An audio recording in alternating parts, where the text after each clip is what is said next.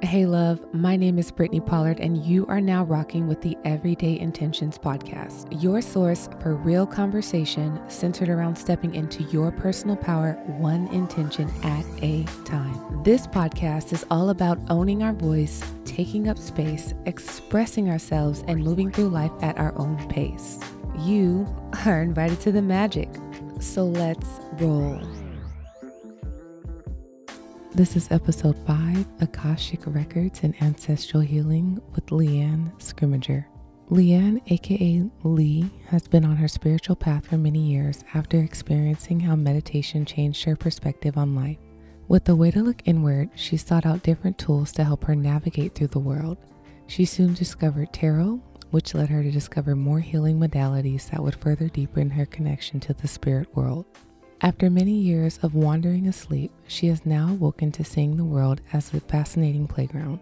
By day, she spends her time working in the entertainment industry, and by night, with the help of her spiritual team, she helps others see the energy within and around them. Her goal is to ultimately help others feel empowered in their truth and guide them to walk in their divinity. This episode gave me chills, it gave me feels. LeAnn had so much great information to share, and just the way she phrased things was excellent as well. We did this right after LeAnn had just done an Akashic Records reading for me. And if you don't know what that is, you will definitely learn in the episode.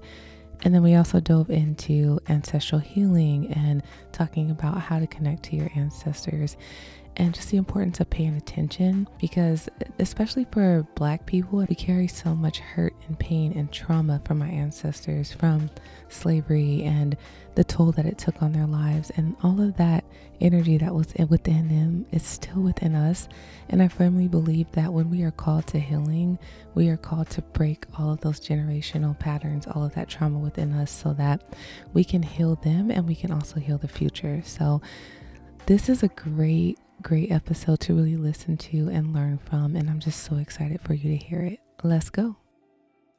What's up, y'all? Welcome back to the Everyday Intentions podcast. My name is Brittany Pollard, and I'm your host of the show. And today I have my girl LeAnn Scrimmager on the show. I'm so excited you're here. Oh, I'm excited to be here. Thank you for having me on. Yes, thank you for coming. You guys, LeAnn just did an Akashic Records reading for me, which we'll get into as we go on into the show. But like, I'm so excited to talk about this stuff with her, and she pretty much like knows my soul. at this point. So if you're gonna get a friend, get a friend who like knows all parts of you so they can call you out on your bullshit. Uh, so before we get into the show, LeAnn, I just have a question that I want to ask you. What are you most grateful for today? Hmm. I think community, like especially this weekend, and just kind of joining in with like different circles. You know, it's Fourth of July, so like celebrating with friends and being able to just you know communicate with people who are on like the same wavelength as I am, and being able to like have like real deep connection mm-hmm. I realized that, you know, there's a lot of people, even myself, like growing up, who like had friends but didn't really like connect with them on like a deep level. So yeah. it's like being able to kind of have community and have friends that can understand me and I can understand them. That is definitely what I'm really grateful for. Yeah, I totally feel that. It's kind of like that relaxation point where you're like, oh, they get me. Yeah. they see me for who I am. Yeah, exactly. I love that. That's uh, where I'm at in my life too. It's just like really finding the people who are interested in the same things as me. Because sometimes when you grow and you get into different things, it's like not to call them your old friends, but the people that you kind of are always around, they may not click with you anymore. Mm-hmm. And so it becomes hard to like share that with them. And so that's something that came up on my reading too is like the fact that I'm into so many different things and I'm just like trying to find those people who also share the same, the same interests as well. Yeah. Yeah. Oh, I love that. So just so that the people know who you are, we have your intro also, but just um, let let the listeners know a little bit about yourself. What do you want to share? Okay. Um yeah, so I am a spiritual practitioner on top of doing Akashic Records, I also do tarot. I'm Reiki certified level two. And yeah, I definitely am a lover of divination, of just kind of accessing higher consciousness and spreading it to people and helping people gain clarity around their life. Because I know when I first got into this work, it was very much like feeling so lost and not knowing what to do. And even though you have all the right tools and like you are doing all the right things and you're kind of like, you know, by society standards, it feels like it should be fine. And There's like a kind of a deep inner knowing that like things are not all right. mm-hmm. So I embarked on these tools to kind of help me, you know, get my life together and see like what's wrong, like what am I not seeing. And so that kind of really goes into like, you know, everything that I do is like helping people see like what they can't clearly see in front of them. So, you know, tarot and Reiki and Akashic Records, it's all about really pinpointing the energy down so that you're able to empower yourself to move forward in a way that's beneficial to just you and not anyone else, but you're moving forward in your divine right. So, yeah, that sums it up. she she does it all, and you and I actually met in the tarot course, yeah. an online course. and that just like goes back to community also because I was like, dang, I want to find some people who are into this.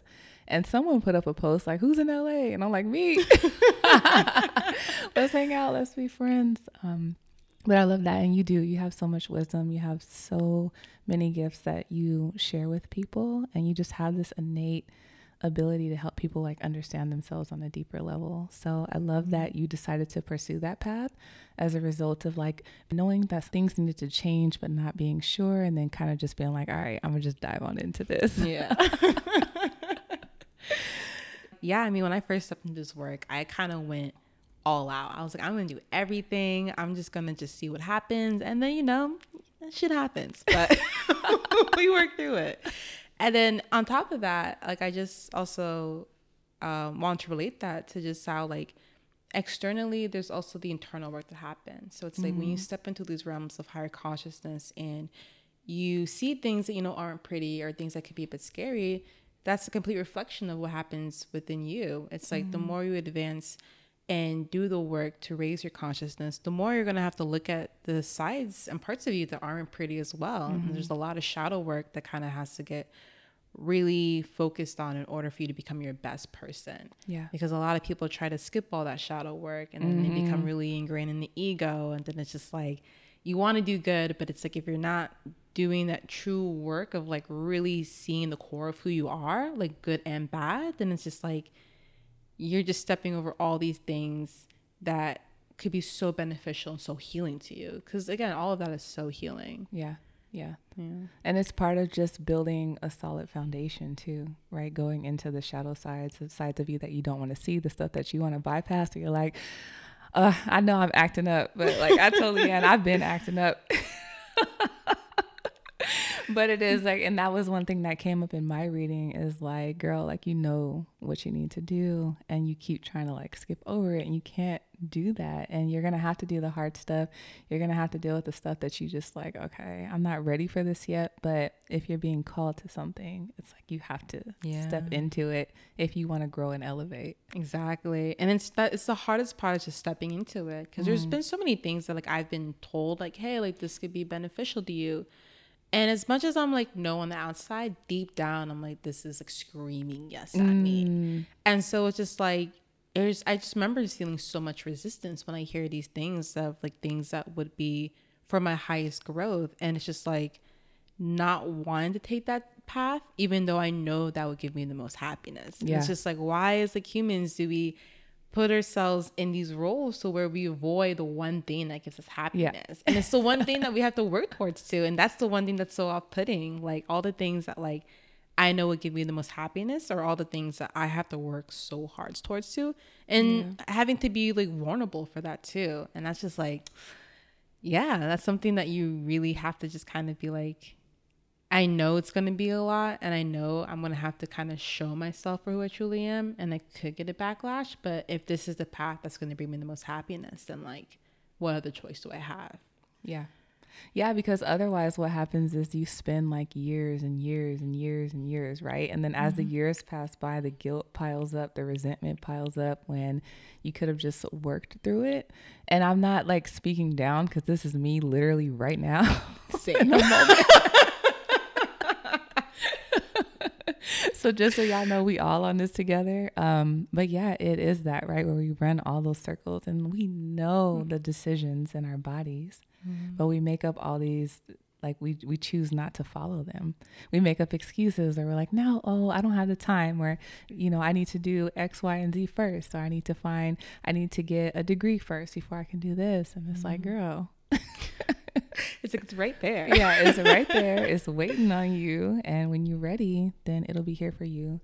And yeah, that's a big thing because I look at my journals over the years and I'm like, okay, I have so many goals that are the same where I just like did not step up and step into that. Mm-hmm. And if those are the things still coming to me, like when I get readings, right, my spirit guides, they're like, you know, like quit, quit playing with us. like we're gonna tell you the same thing over and over till you get it. Yeah. and I'm like, but but just do the work for me. And they're like, no, yeah. we are not doing that for you. Know, that's the thing too. It's like coming to this work and people are like oh but like you know you have help and that's mm. you know you have spirit guides you have ancestors and you have you know even ascended masters that can help you but it's like at the end of the day like you have free will and you yeah. have to kind of step into that and i know with a lot of people it comes down to like oh but it's too late for me. Like that time has already Ooh, passed. yeah. And i know like i've received that myself or it's just like it's too late for me. Like I, if i'd done this 10 years ago it'd been great but i have passed that ship. I just can't do this. And it's like, no, if this is what's really for you, if this is what's like your destiny per se, then it's like everything will work out. Like mm-hmm. the timing, because again, timing doesn't exist. Right. So it's just like you will step into it and things will all flow. But it's like the whole like it's too late thing. Like it's just like I feel like we just stop putting so much energy into that because again like time is just a construct like we live in such a time that's so much more it's like circular like you said how it's just kind of like these same things are going to keep popping back mm-hmm, around until mm-hmm. we finally decide to like you know jump on a carousel yeah the same lessons the same dreams the same goals. Even well dreams and goals they might change depending on where you're at in your life but i know for me like i i've had the same goals forever. Yeah. That's where i'd be looking at myself like okay we need to get it together.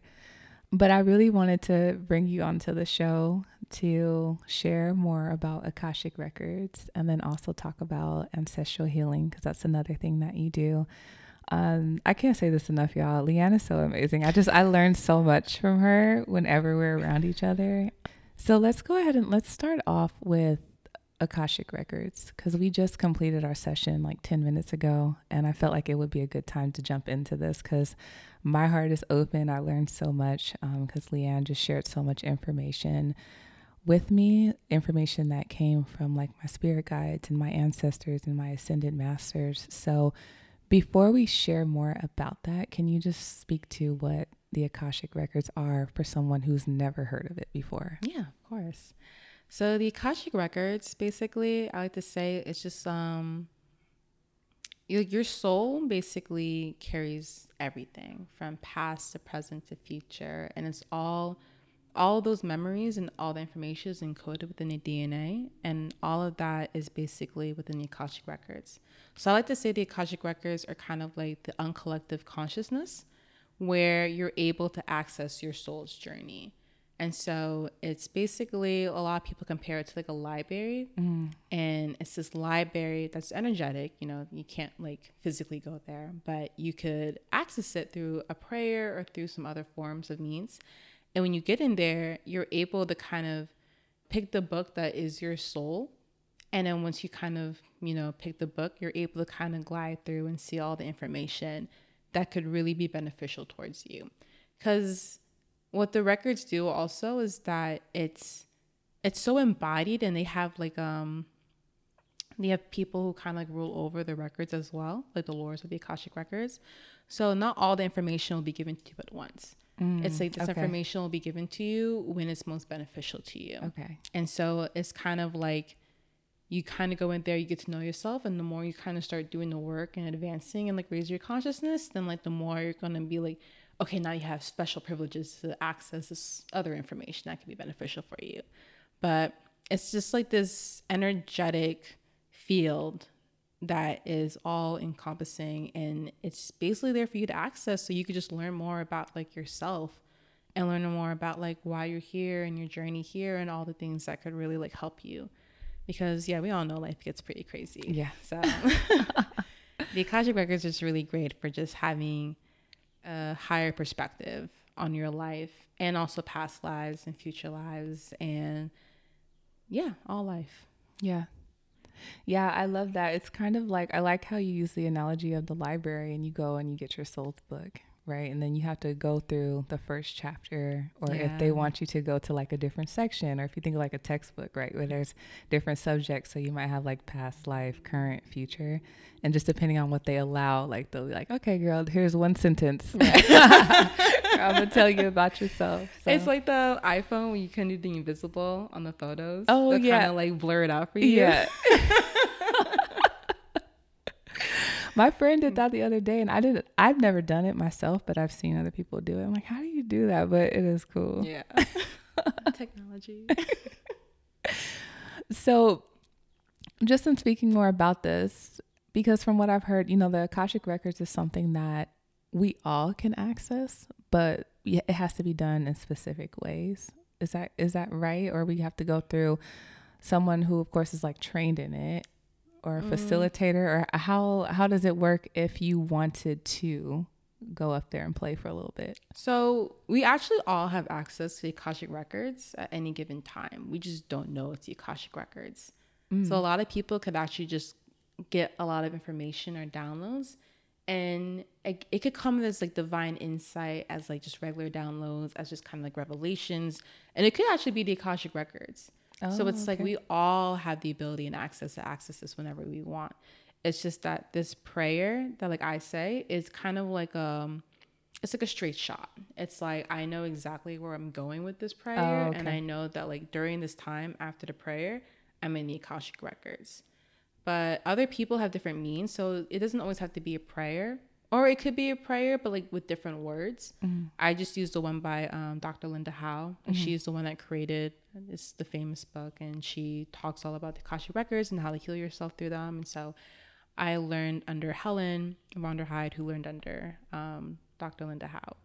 And so the way I learned was through the prayer, but there's so many different ways that you can kind of access the records. And like you don't have to be trained for it. I took a training course because I really wanted like help in that regards because I tried to access the records on my own before the training. Because again, like anyone could do this work. But it just kind of wasn't clear. I wasn't Oh. getting like, you know, clear information. Like I had to really just sit in there and be like, it feels nice, but like I don't really know what's happening. Like I was just chilling. And then I did like a um, training course. I'm a certified Akashic record reader and it just completely just skyrocketed my oh. advancement like in learning through the record. So now when I say the prayer, it's like whew, energy shift. Okay, now information is coming through. To where before it was just kind of like a little bit scattered. Okay. So yeah, I would just say like the training is really beneficial. Like if you really want to do this work and be active in it and just kind of learn about it, because then you mm-hmm. also are learning about yourself. Because like the whole weekend it's just like readings and you're practicing readings and it's just like it's so much heart opening. And mm-hmm. so it could be very healing, but at the same time, it's like it's not necessary. Like this work is literally like everyone's birthright to access it. So like if you have the curiosity to explore the Akashic records, then by all means, like just like read a book and like it'll be good. Mm, okay. And so, just to give you guys a setup of how our session went, is LeAnn accessed the Akashic records, and I wrote down like specific questions that I wanted to know. Because that's another thing. Like, people come to you with specific questions, or if they don't, you kind of have to like fill out like what they need, or, or how does it work? If- yeah. So I mean, questions are beneficial because it just streamlines everything really easily. So that way, mm-hmm. I'm just okay, cool. We could go in and just start asking questions. But if people don't have questions, it's fine. It's just more so me really sitting in the records and just kind of seeing like what comes through. Okay. And it'll usually be like what comes through is it's still very beneficial for that person because it's just like they're just only going to give me information that's needed for that person. Oh, okay. It just takes a bit of time for me to clear it out because again, like the way I receive messages could be through different means. So it could be clairvoyantly, it could be clairaudiently. And so if I'm sitting in the records and I'm just kind of seeing what's there, I can see images, but then I don't really know what these images are telling Oh, me. okay. So it's like me having to figure out, okay, like what is this? Is this a past life? If this is something they're going through right now, is this like symbolism that I should relate to this person, you know? So it's just like with questions, it kind of rules all that out. So I know what's happening. But as messages, it's fine. It just takes a few minutes to kind of clarify like the real meaning because I don't want to give anything that like I'm not 100% sure of. oh, okay. So it just takes a little bit more being in my own head to fine tune the messages. So that way I'm only saying what's correct and what's given to me by the masters, teachers, and loved ones. okay. Okay. Yeah, I wrote out like 15 questions. Can y'all tell how thirsty I am? So I was like, oh, this is great. yeah, there was just specific things that I wanted to know when it came to past lives and like different patterns that I'm exuding now and different people whose energy I have to interact with and just getting help on that. And I just got so much clarity on it. And one thing that we talked about, and I'll, I'll just share this, is that um, using my voice came up. And this isn't the first time that it's come up when I've gotten readings. So I know like these podcast episodes, they're going to get more frequent, but that's like something very active for me that I'm working on. And I think I shared this in the first episode is like how hard it is for me to do this setup, but I know that it's working toward my greater good. And so it was just a blessing to have LeAnn reaffirm that and just have the message to say like okay you're on your right path so if you're ever interested in just getting more information or working with someone LeAnn's information will be in the show notes but i think it's something that everyone should do. It's someone something everyone should access at least once in their life. Yeah. i'm like addicted to them. Who doesn't want like direct answers when they're struggling? But um yeah i just i love it. I love it so much.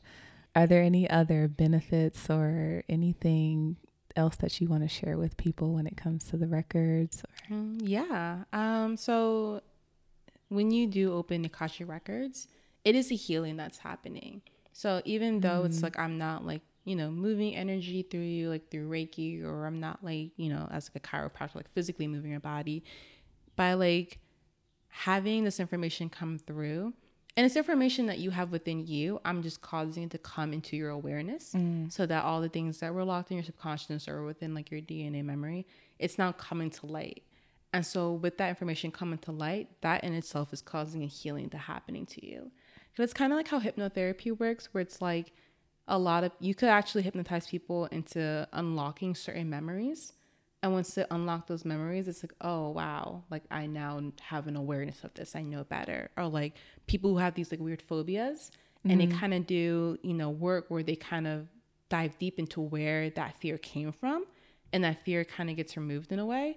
It's like it's same thing with the Akashic records. It's just like all this information is coming through so that when it hits your awareness, you're able you're expanding your consciousness so that you're able to move move is just more light yeah. And that's really what it is. Like you want to move with more light. So that way you just become like this force field that's just like i know that like i'm walking my highest path and even though i might seem a little bit lost a little bit scattered now through the work and through everything that's happening like you know what happens with Akashic records it's just like i'm walking with more just more awareness to things that are going on and not just being so just so blinded. Because you know there's some people who just kind of do things and they don't know why they do them they just Yeah. do it. Yeah. and so it's just kind of like you want to kind of shift out of that so that we're not reacting but we're kind of coming from a place of like just truth. Yeah. And Akashic records just give truth. So, so you want to find out your truth then this is such a great place to go to and then there's so many levels of truth. So it's like you could start off knowing this truth and it kind of dives deeper into so many layers so that you can really get to know yourself. So yeah, I mean the Akashic records are so great for just kind of creating that synergy within like your overall body, whether it just be like mental, emotional, spiritual, like it's all just kind of connecting because it's like it heals you on an emotional level, it heals yeah. you on a mental level, it heals you on a spiritual level, and then even you know you could find out what's going on in your physical body too like there's something that's you know not in alignment with you physically you could go into the records and ask like where is this coming from like why do i feel this way mm. how can i get help this way so it could just give you so much healing on so many different levels so yeah it's, amazing. yeah, because a lot of things that we carry can be stuff from past lives, or, you know, even if we get into like our childhood. And.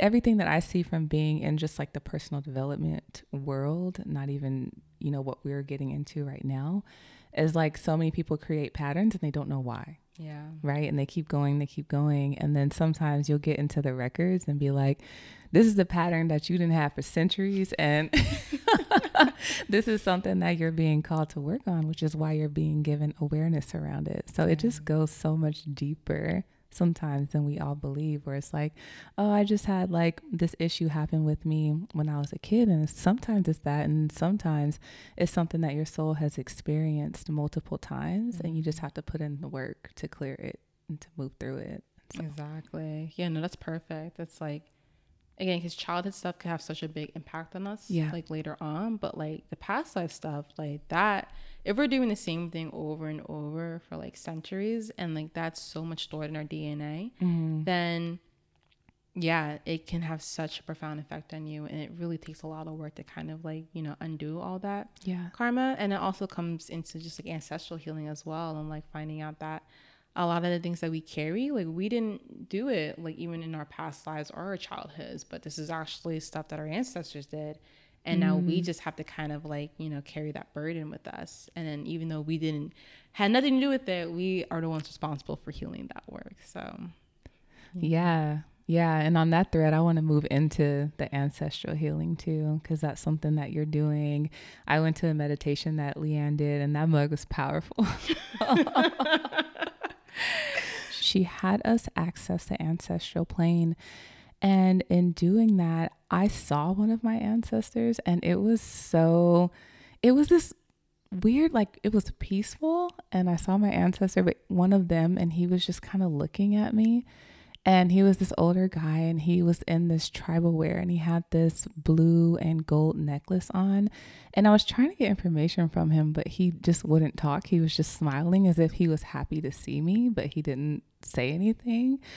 And I haven't tried to connect since that day, but I thought it was so cool that you were able to take us back to that. You were able yeah. to to and some people had more visceral reactions. I remember there was one lady who had like you had to ground her yeah. pretty much cuz um you know what what she experienced was so intense, but it's like they're they're there and we carry so much of them within ourselves and they want to not all of them but there's a lot of them that want to like help us and want to assist us and want to guide us. And i feel like a lot of us are being called here to help heal a lot of the trauma that they that just like ran through our lineage that they experienced. Yeah. So speak to that more. What do you want to share about that? Yeah i mean totally. I mean, my ancestors just came through. Like feel them so strong right oh, now. hey, They're yeah. like, this is what we want. Can they help me talk? I need all the help first. anyway, okay. So ancestor healing it's it's so impactful and it's so it's just such remedy. It's like you know, even just people of color and all the trauma and oppression mm-hmm. that we face and how it's just like we've been so much has been taken away from us. But there's so much that we still have from our ancestors. Mm-hmm. And this includes gifts. A lot of us have these profound gifts that were passed on from our ancestors. But along with that, because they face so much trauma and oppression, like we still have all the hurt and yeah. all the despair and all the anger and the grief that's like it's like in our body, it's in our bones, it's in our blood. And so if we don't become proactive in changing this, we're just going to continue and passing on all these things. And like even in my own family, it's like my the traits that I see my mom have like she knows. Like she's like i get this from my grandmother. Mm. and it's very much like an acceptance towards that it used to be. Mm-hmm. and i feel like now it's just a day where it's like no like things have to change. Like we yeah. have to be the ones that kind of make this a turning point so that we don't pass on the same behavior to our children. And it's just like by being that act of change yeah. that's already causing so much to change within dna because by having all that healing come through and acknowledging that like i'm gonna walk in more light i'm gonna walk in more compassion i'm gonna walk in more awareness of myself mm-hmm. you're changing your dna structure because a lot of people like when i first heard of like the whole dna thing i'm just like like are you going to like a science lab or like how are you changing yeah. your dna you know? but it's like our DNA holds so much memory. And so it's just like by you walking differently and you having just more intention to like create change in your life that's beneficial, you're changing your DNA so that way your kids have to go through a whole different life experience than like you had to go through, that your parents and your great grandparents and all of them have to go through. So I always tell people by healing yourself, you're healing your ancestors. It's just walking mm-hmm. with the mm-hmm. intention of that. Okay. And it's not continuing a cycle. So it's like you have to be the one to break the cycle so that way you could put your lineage on a new path. And then because, like I said earlier, time isn't real, when you change the trajectory of your path so that you're healing yourself and walking in like a path of light, that changes all those changes affect the generations before you and the generation after you. So it's not like you're just changing things for your kids and you're just kind of like, well, things just stay the same. It's yeah. like all that healing is also being you know, generated through your past. Because mm-hmm. they say, like, when you heal yourself, you heal seven generations forward and seven generations backwards. Mm. And so it's just about knowing that and knowing that it's just like you have this impact that could just change so many lives. Like so like seven generations back and forward, like yeah. you're just changing so many things for the good. And so it's just kind of like walking in that light and walking in that remembrance and walking in that gratitude. Because you know it's also very much like there's a lot of people get into this work and they don't want to deal with the ancestors. It's like spirit guides and instead the masters and the deities. And it's like if it wasn't for your ancestors you wouldn't even be here. oh yes. Say it louder for the people right. in the back. So it's like they deserve like the most praise. Yeah. and even like when we come into like african traditions it's like even if you want to work with a deity, they can't work with you unless your ancestors approve. Your mm-hmm. ancestors know you best. It's your ancestors and your ori. And those are what basically have to kind of have the okay before any other spirit could come through and really like uplift you. So ancestor and even like it kind of does get touchy when we talk about ancestors because a lot of people experience trauma from their own ancestors. Mm, okay. And through this work of healing through the ancestors, it's not like we're so much saying that like you have to work with every energy again because like i said in a meditation not every ancestor is the ancestor you want to work with. Yeah. Not every ancestor is one that has like your highest intention.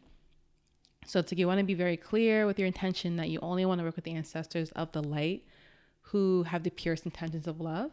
And by working with those ancestors they will kind of create the change needed to uplift your other ancestors it's like you're all working in tandem together to kind of like elevate each other. Yeah. So that way it's just not on you. It's like you can enlist the help of your ancestors to help those that you just can't really help because you're just not in that right mind frame. Because, you know, a lot of people kind of open the doors and then uh, sometimes you have ancestors just kind of guiding you in a way that's a little bit more with self interest. Mm-hmm. So it's just kind of like you want to kind of create space, some love from afar, and just work with the ancestors that really have your back.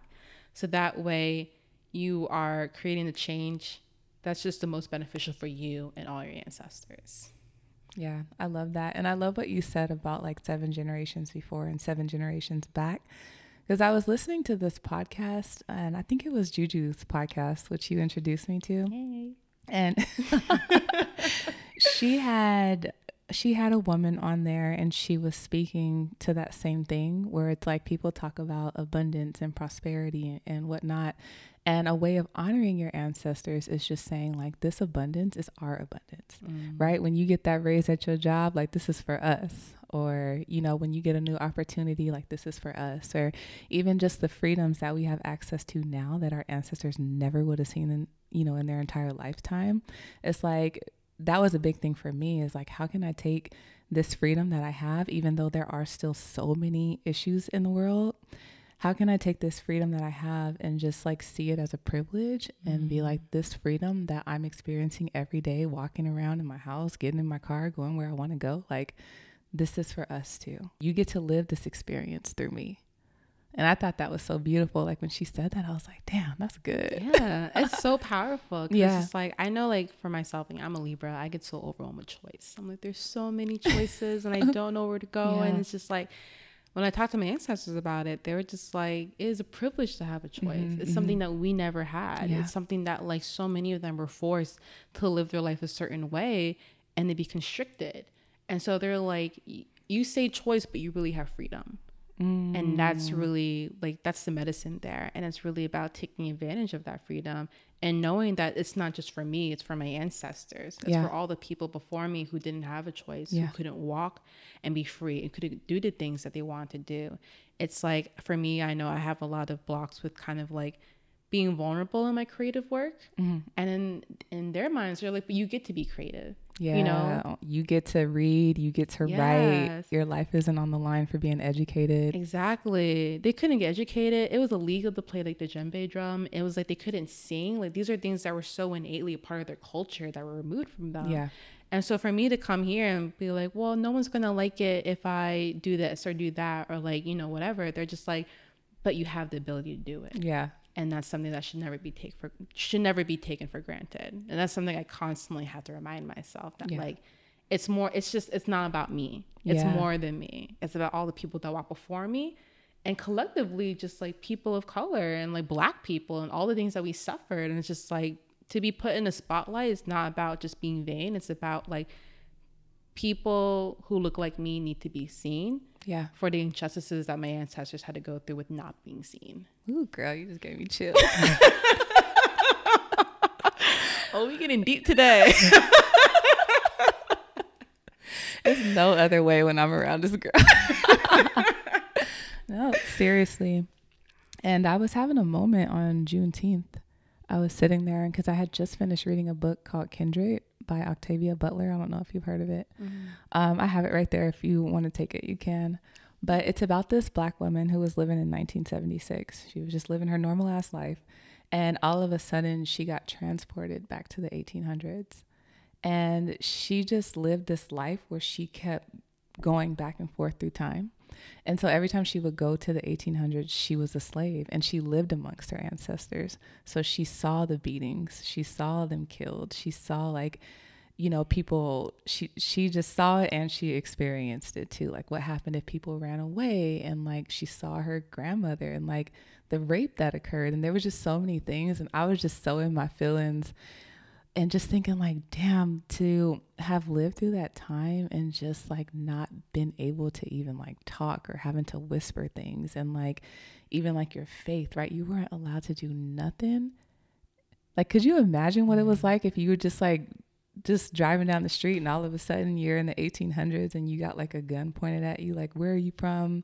Like who who do you belong to? Like i can't imagine what that must have been like. And so just to know that that trauma that they experience still lives within us. Mm-hmm. and it you know the racism still comes out in society. And i mean unfortunately there are still brutal ways where it comes out but like we just carry so much. Exactly. And like i was almost in tears girl on juneteenth and i'm already shook hearing all that like yeah because when you think of like I, I wonder what their experience was when they found out that slavery was no longer legal like, did they cry? Did they have like Im- immense amounts of joy? Like, did people faint? Like, you know, I wonder what that was like for them. And it was just like this moment where I was just like, I just held so much respect because it is one of those things where we hold their hurt, but we also hold their strength too. Mm.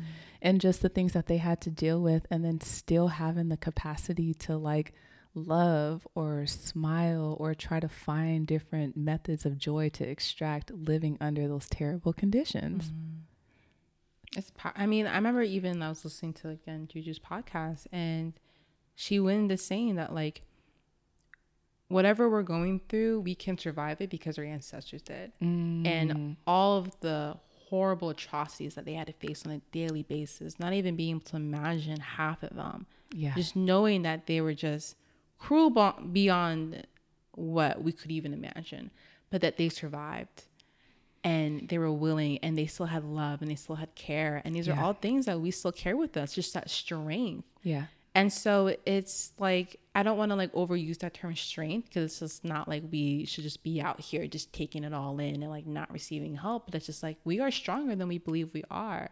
Mm-hmm. And again, they had strength because they had community. And it's because Ooh, they yes. had people that they could lean on during tough times. So I don't want to put on this whole persona of just kind of like the strong black woman or strong black man because it's like we need to be vulnerable. Yeah. But we also need to be there for other people and carry them as well because we carry each other as a people.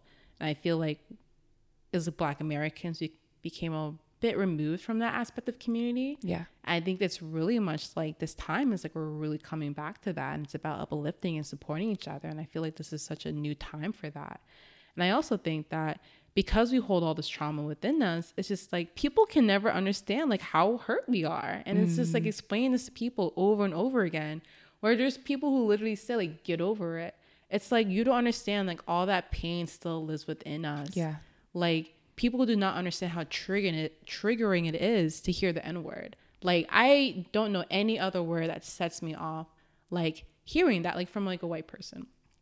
And it's just that when like I've had so many discussions where people are just kind of like, well, I could say it in a song. It doesn't matter like who are white. And yeah, I'm just like just singing the song. Right. It's like it's not a big deal. It's like, no, you don't understand that mm-hmm. like all like my ancestors' energy are still within me. So it's like when you say that word, you're pinpointing such a deep, prolonged pain that you can't even fathom. Because yeah. again, like if I'm out here just saying nigga, like it's fine. Like, you know, because I have that right to say it. And it's just like, I'm gonna get ticked off. Because I've had this discussion with so many people where they're just like, well, if you could say it, then I could say it too. I'm like, no, you can't. Because you don't understand that it's just like when you say it, you're causing such a like hostile reaction in me that like I don't want to have to experience. Mm-hmm. It's like my mm. ancestors experienced it. I don't have to go through this. I shouldn't. And so it's just about being respectable about all of that and just kind of like I wish people would just kind of understand that like we still have a right to be triggered. And mm. to be mm. told over and over again to just get over it, it's just like that's not your right to say. Yeah. We're still healing. We're still in the process of just kind of like amending all this hurt and all this trauma and oppression that's within us. Yeah. And it's just like we need our time to do this. And so then looking at us as black people collectively, it's like we need to kind of come together and heal in ways that are very much beneficial to our own healing and not to be told this is how you heal, this is how to get over it. Like we as a people just kind of need to do that on our own because only we know what's best for us. Yeah. Yeah, that's big. Sorry, my little rant right there. no, seriously. And because when you do start to speak up and when you do start to have conversations, then you get labeled as an angry black woman. Exactly. Oh, she's just, just like, gonna get mad. Like, no, you don't understand. it's deep it's so much deeper than that. Like so much. And so yeah, I've been having those conversations for the past couple years, and I'm just over it. I'm over it. You just need like a T-shirt. Like, Don't say that. Right. I even put up this like little infographic on my Instagram. Oh really? oh yeah, yeah, yeah. That was funny. Flow chart. she put up an actual flow chart, y'all, when it's appropriate and who could say it and all that. that was hilarious. gotta let people know. Yeah. I mean, yeah, there's that. There's just like so much to where I I experience like the anger and just the deep hurt and just like seeing the world and like what is going on and like it affects me so much. Yeah. And when you think about even just like the depression rates of black people, especially black women, it's like isn't it the highest, right? We're yeah. like four times more likely to be depressed. And we just carry all of that stuff. And so this is like before I, I can't speak to what people do, but I think that it's important for people to get into ancestral healing and just even like connecting and establishing a relationship with your ancestors. So if someone even wanted to to create a relationship to even like work on that healing, how do they go about doing that? I think the first important step is to, you know, create an ancestor altar. And it doesn't have to be big or anything like that. It could be very much Like, because traditionally they were on the ground. So you could literally just have like a white candle and a glass of water and you just put it on the ground and you could get some like efun or cascarilla which is like the powdered egg whites and you just like kind of like put a line around it so that way that's like the barriers for your ancestor altar and you just kind of keep to it. So you just light the candle you pour the water and it's very much that's a space for you to connect with your ancestors. And in connection it's just like i know people kind of get confused on like how to connect but it's like mm-hmm. you could sit and meditate. You could just talk to them like you would like if they were your own family members.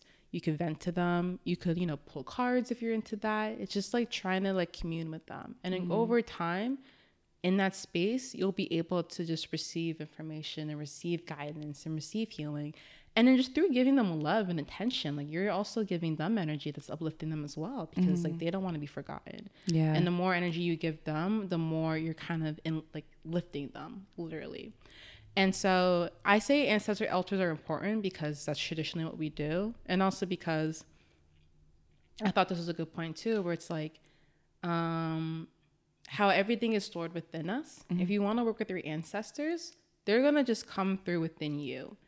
And so mm. if you're not really wanting to take that journey to where you're feeling all of that, you just kind of want to put a place for them so that like they're like outside of your body and they're in a place where you could commune with them.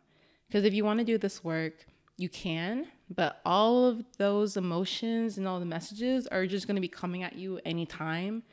And it could be just like within your body, mentally, emotionally. And so that could just be a little bit too much if you're just starting off on this journey. Okay. So it's nice to just kind of keep things a little bit separate. So that way you have the time and the place to connect with your ancestors. You go, you show them love, you show them support and then you just vent to them and you just communicate with them and then you're able to receive the messages that you need and then yeah you go about their day just like with them in mind and so now when it comes to just doing like these big steps and things that i want to create mm-hmm. i always just kind of try and keep my ancestors in the back of my mind like how would they feel about this or like would they be supportive of me doing this and so mm. yeah it's just really kind of creating that connection and also because you know like there's times where it's like I want to vent, but I'm like don't want to get someone's two cents in. And it's like there's like mm, like I love mm-hmm. talking to my mom, but sometimes I'm just like I don't think I want to have this conversation with her right now.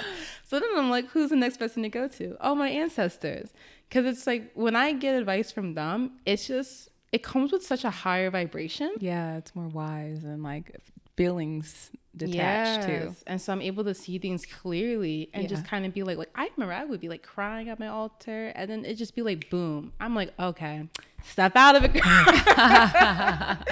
the messages are so direct and they're so healing. And it's just like, it's such love. Like when I first like started like working at my ancestor altar, it just, just feels like this abundance of love that's coming for mm. me. And even like my grandfather, who I never even met, he um, passed away when I was three years old and he was one of the first people that came through on my ancestor altar. And it was just so like heart opening just to like feel how much that like he wants to be around and he mm. wants to be in mm. my life. And even my mom confirms it where like she feels him around her and how he's just such just like present energy that kind of like goes through like the family. So it's just like it's such a nice way just to feel loved. Yeah. It's very simple and it's very easy. And so it's just a great way to kind of start that practice for who's ever interested in ancestor healing.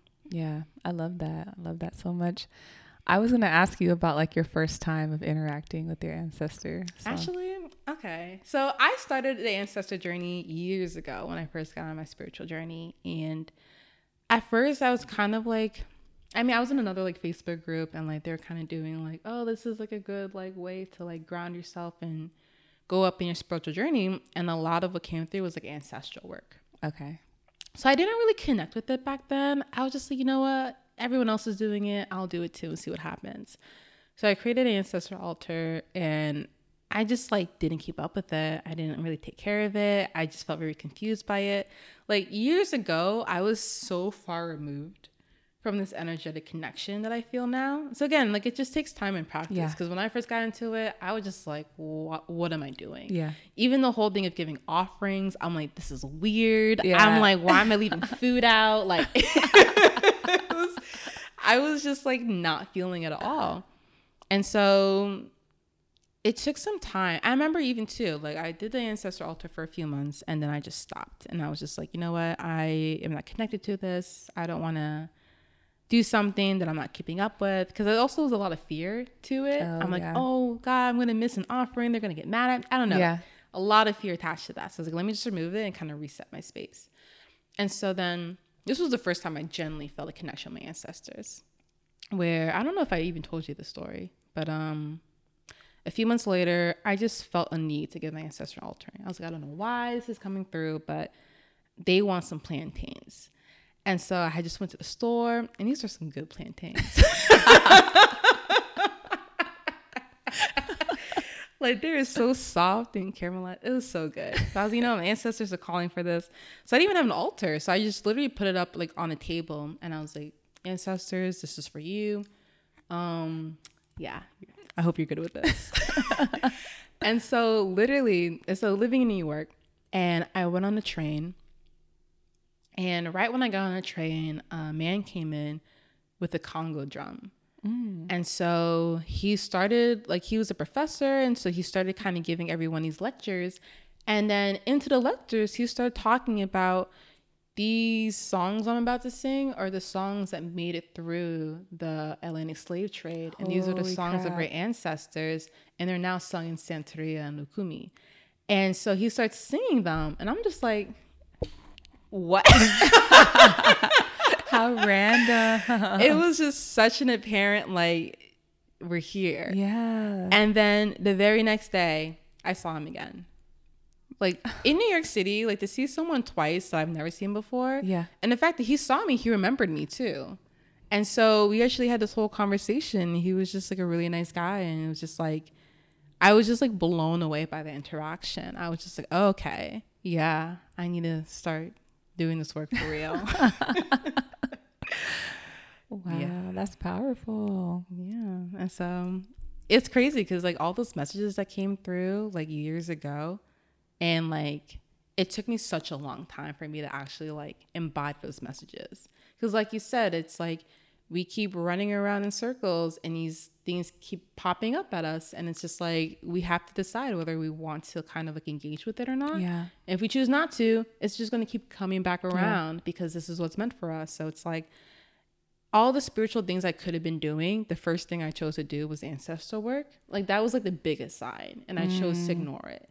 And then my ancestors, again, when I gave them the plantains and that message came through, I still chose to ignore it. I was like, I should be doing this. I feel it now, but it was still so much fear I had to kind of like get through. Yeah. And then it was actually during Akashic record readings, my ancestors came through again.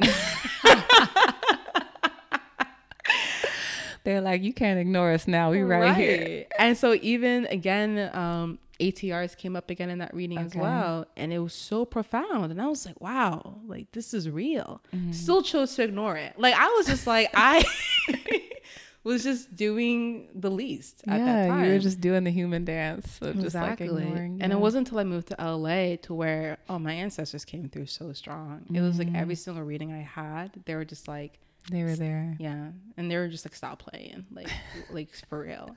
So then I was like, okay, no, I'm in it. And so when I started doing the work, and yeah, it's been about almost a year now that I've been really, um, You've accepted it. I've accepted like, it. okay. Yeah, and I've been taking it to a new level in just terms of like owning my practice and making sure that I am continuously in remembrance of them and in reverence of them. Yeah. So, and yeah, and they've been guiding me for sure and putting me in the right places and really not only helping me but helping my family as well. Like Mm. when I started my spiritual path, my parents were well, my mom per se, she was kind of into it, but she didn't really like embark on it. Like Mm-hmm. Okay. I gave her a reading. She was like, "Oh wait, this is legit." I was like, "Of course it is." and so she like bought me like an oracle deck, and she was buying me sage. So she was supportive of it. But it wasn't until I started doing the ancestor work that she started like really owning her spiritual gifts and really started ah. getting into her spiritual her into her spirituality and now like I go home and she has like altars and like she's lighting her candles and like she's fully into it now. And it mm. wasn't until I started like doing the ancestors work that I saw that and I was just like, wow, I'm not gonna say anything, but we're gonna have a conversation one day. and it's been my whole family. My little sister, like she got her spiritual awakening too a few months ago, and like she's been like going on that journey. My older sister, who I thought wasn't into any of this stuff at all, like she's been opening up way more, like understanding that she's like an empath and that like she's like feeling things she hasn't felt before. And I was like, oh wow, it's really changing things. Yeah, it's a ripple effect. Yeah. That's the healing that you're creating throughout your entire family. So when I say like this stuff affects not only you and your future generations, but it affects like your generations living and the ones that pass away, like that is like a complete understatement. Yeah. Yeah. That's big. Mm. Mine so they came to me. I didn't even have an ancestor altar. I didn't even know anything about it. That's I'm embarrassed, but it's but I know I was like just starting to get into meditating and I was sitting in my bedroom and I was sitting on the floor and all of a sudden like the three people I've lost in my entire life it was um, my grandma and then my uncle and my grandpa and they just appeared and they were like sitting on the floor with me it freaked me the fuck out. Oh, wow. I was like, what? What? Like, cause they all passed away. My grandma passed away in '97. My grandpa in 2000, and then my uncle shortly after that. So they've, you know, they've transitioned for a while. So I hadn't thought about them in a long time, and I I didn't call them in. I was just sitting there, you know, just getting into meditation practice and they just like they just rolled up and so they just sat there and once you know what now that i'm correlating this they also just looked at me and smiled like the other man i oh, saw wow and they just like sat there and they were just patient and they were gentle and they were loving and it was just one of those things where they were just letting their presence be known mm. and so that like that stuck with me for a while and i was more so freaked out than anything like i was happy to see them but i was like wow that's weird because like that was my first like experience with like a visual visualization mm-hmm. but ever since then like my grandma has just been around like that's my girl that's my she goes everywhere with me like i've gone to different spiritual readers and they like one time i was getting an energy healing session and the guy he who was doing it, he's he's really powerful, but he was working on me. He was like, you know what, I'm gonna sit down because one of your guides is in the room. And he just said guides. He was like, one of your guides is in the room, and they asked me to like get out the way because they want to work on you directly. And so I felt like this sweeping motion all over my body. And like as soon as I felt it, he was like, "Do you feel that?" And I was like, "Yeah." And it just stayed with me and he kind of just sat on the room uh, to the side of the room for like 15 minutes. And then um, he got up and he came back over and he was working through me. And after the session he was like do you have any idea who that could have been? And i was like well the only person i could think of is my grandma because this is me like not knowing anything about anything. And he was like yeah that was it was totally like a grandmother figure. I just didn't want to say anything.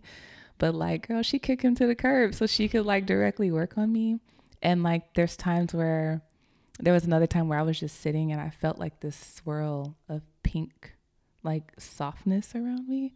Mm. And I was like, okay, Nana, hey girl, like one of those things. so she's like the only one that I connect with the most and that I know. And so she's also like her and my grandpa are on my altar right now. Um, but he he doesn't connect and I don't know if he will. I don't know. Yeah. Maybe I have to call him. I don't know. But she's like, she's here. Oh, so beautiful. Yeah. Thank you. Oh, just like a pink swirling energy. Yeah. And the, the interesting thing too is like I was asking my mom questions about her. And I was like, what is she like? What was she into? Because I wanted to put stuff on my altar to honor her. And my mom was just telling me different things. And I was like, what was her favorite color? And my mom was like, pink. so, oh, okay. this makes sense. Yeah. Oh, wow, that's so beautiful. But it's real. It's, it's real. Like even the other day, I was having a hard day and I just, um, I went into like a meditative state and I was laying in this like like little pond, but it was at the top of this mountain and it was like beautiful scenery everywhere. There were cherry blossoms to the side of the pond and I was just laying there floating and I was like I didn't have on any clothes. And so but the the pond that I was floating in was like like a rosy pink. And so what I took from that I was like, "Oh, that was like my grandmother, I feel like cleansing me mm-hmm. in love and her energy, and just a reminder that like the shit you're going through, like it's okay, like I've got you. Wow. Yeah, that's my boo. that's the thing. It's like your mother's mother. It's like such a staple, mm. especially just like in ATR. Is like that's like someone who should just be reverent because like she held you before you even knew because again like you when your grandmother was pregnant with your mother the baby has all the aches it's ever to have Mm-hmm. so technically like you were in your grandma's body when your grandma was pregnant Yeah. yeah Yeah. I'm getting chills again. but it's it's powerful and you know, sometimes they'll come through or we don't notice and when you like really slow down and you really like pay attention, it's like, "Oh, okay. I see you there. Yeah. I'm I'm paying attention. I might be running from you, but just keep chasing me." For real, I remember even when I went to um, there's this uh, temple called like the Ifa Temple of Los Angeles, and so this is like me like really exploring that side. And like when I went in, and I went through like the whole ceremony, well the um, the testimony that they did, and at the end, they basically started doing like a obi divination, which is like the coconut shells or like the coca the cola nut. the yeah, okay. Yeah, and they started doing divination with it just to kind of give more information to everybody. And like as they were doing it, it was just such this feeling of like remembrance, just kind of like, wow, Oh, this wow. feels so familiar. And then like I just remember like to like the left of me, just like this maternal presence. And it felt like my grand and I started crying. Mm, Because it was before um, I had gone to the santero, and he was just like, "Your grandmother is like leading you this way. Like she's the one calling you to, you know, really embody this work." And so being at the temple and like feeling her presence there, and just being like, "This, this is it." And I just started Yeah. crying. I was like, "Oh my god!" it's like I'm home. no, seriously. Yeah. So they feel that presence. It's so powerful. Yeah, and it's so loving. It's so loving. And you know, she's uh like my grandpa and my uncle, I haven't felt them, but like her for sure. Yeah. She's there. And like I there I've even told my mom like she's sending you love type of thing. So I know that probably like warmed my mom's heart. And it just like it's just such a good feeling to have that connection, you know, and just to be reminded that they're there. And if they do have messages, to be able to be like, okay, like I get what you're saying, or if they want to, like if if they want to like share things with your family and you can you can like be the beacon in that and that can cause healing in someone else so Yeah. it's a powerful thing It is. And it's usually the people, it's like the one person in the family that is like the most spiritually aware and the most spiritually awoken is usually given that responsibility. ooh yes It's like you're kind of like the factor that's meant to change things. And it's just kind of like having to take that responsibility and know that like this is for not only me, but for everyone in my family. And so it's just mm-hmm. like if you come into this world with just kind of like a higher knowing, I don't want to say like higher knowing, but it's just kind of like you're just more aware of things yeah then it's just like you have been given the responsibility to just act as that changing factor to cause and have light enter into your family. Yeah. Like that's that's your duty. Like you're a gatekeeper for that. You're the gatekeeper for like the light. And you hold that. And so if your ancestors are coming to you and they're giving you these messages and they're giving you light, it's up to you to pass that to your family as well. yeah yeah and sometimes that can get tough when the responsibility is put on you Yeah. right because that goes back to like being able to relate or sometimes they're like oh yeah she just spiritual but they're so used to seeing you as you always were and Yeah. not like this divine task that you were given so talk to, talk about that like what can people do if they if they know that they're being called to do that or to be like that um translator or that connector but they're kind of afraid of having that responsibility and they kind of feel like alienated in their family like what advice do you have for them Yeah. I mean, I feel like my path is a little bit different in terms of my mom, per se, and my sisters were a lot more open to it than I thought they would mm. be. Like, again, I got into tarot and I remember coming home with my tarot cards and like my mom was just like, no, like, what are you doing? And I mm-hmm. know that's been a very similar experience for like a lot of people. Yeah. And so it was like the devil's work Right. and so it was only after I actually gave her a reading that she was just like, oh, okay. And my little sister, she was so against it too until I gave her a reading. And she was like, oh, wow. And bought a tarot deck like a few weeks later. I was like, mm. okay, that changed really quickly. but again, not many people like have that experience of like having people in their family that want to open up to that. yeah because you know a lot of people still have this very taboo notion when it comes to doing any of this work. Yeah. and so i just want to be like mindful about like not forcing this work to be done on people because again it has to be done with a bit of space if you know what you're doing. Like for me it was just kind of like once i kind of went through the first hurdle i was able to kind of like okay now this is cool. Now i could talk to my mom and we talk about you know the full moons and new moons all that stuff Yeah, like it's yeah. great. But with other people who have a more kind of like rigid family structure to where their family doesn't really want to be open to that stuff i would just say the most beneficial advice i could give is just lead by example. Mm-hmm. And if you do this work and your parents might see it as a little bit woo woo or out there continue to do it and be an example of how this work has changed you for the better because there's no better way to do anything than by example because you could keep telling your family this over and over again but if they still see you as like their little kid who doesn't know any better Yeah. they're not going to take this work seriously Yeah. but if you do this work and you're causing profound changes happen in your life they're going to look at you like oh what, what are they doing Yeah. and they're going to kind of get interested into it and so it's very much about owning your practice and know that this is for self development and doing that work and not trying to be like, you know, out there at first, like really experiencing everything for yourself. So that way you could just be leading by example. And again, it, has such an energetic effect. So it's very much about you once your energy changes, it'll cause the energy to change within your family. And just kind of trusting that. Yeah, yeah, absolutely. And it's just staying in alignment at the end of the day, right? Staying in alignment. Oh, this was so good. I wanted us to get more into ATRs, but we can just have another conversation. Okay, we'll talk- have a whole episode. Yeah, because that can be a whole episode, and I'm still in the process of learning, so I want to Yeah, learn. and we'll talk about it after you know you get a little bit more into it. Yeah.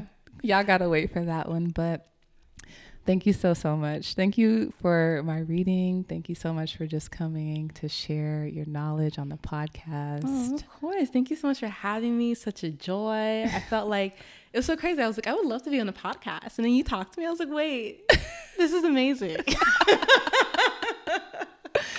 Yeah, this I love this episode already, so I know that it's gonna vibe with a lot of people. So thank you so much for just being so full of love and just your energy. Like every time I connect with you, I learn so much, and I just really love hanging out with you too. So. Oh, thank you so much. And I love hanging out with you too. I'm so glad we met. And Yeah, because that was random too. I just like randomly seen this. Um, well, my friend and I followed Jess. So we, the girl whose tarot class we took is her name is Jessica Alexandra. yeah. Yeah, Bahati Life. And so my friend and I were just like following along her tarot journey, and we saw she was opening a school or like a, a course. And so we joined, and yeah, it's just I found LeAnn on Facebook. but that's that community, you know, when you find the right people, you find the right people who are meant to be in your life and just help you along your journey. So I'm glad you're one of mine. Oh, I'm glad to be here. Thank you so much. Yeah, you're so welcome. Well, thank you so much for tuning in to the show. We will catch you for another episode. Take care.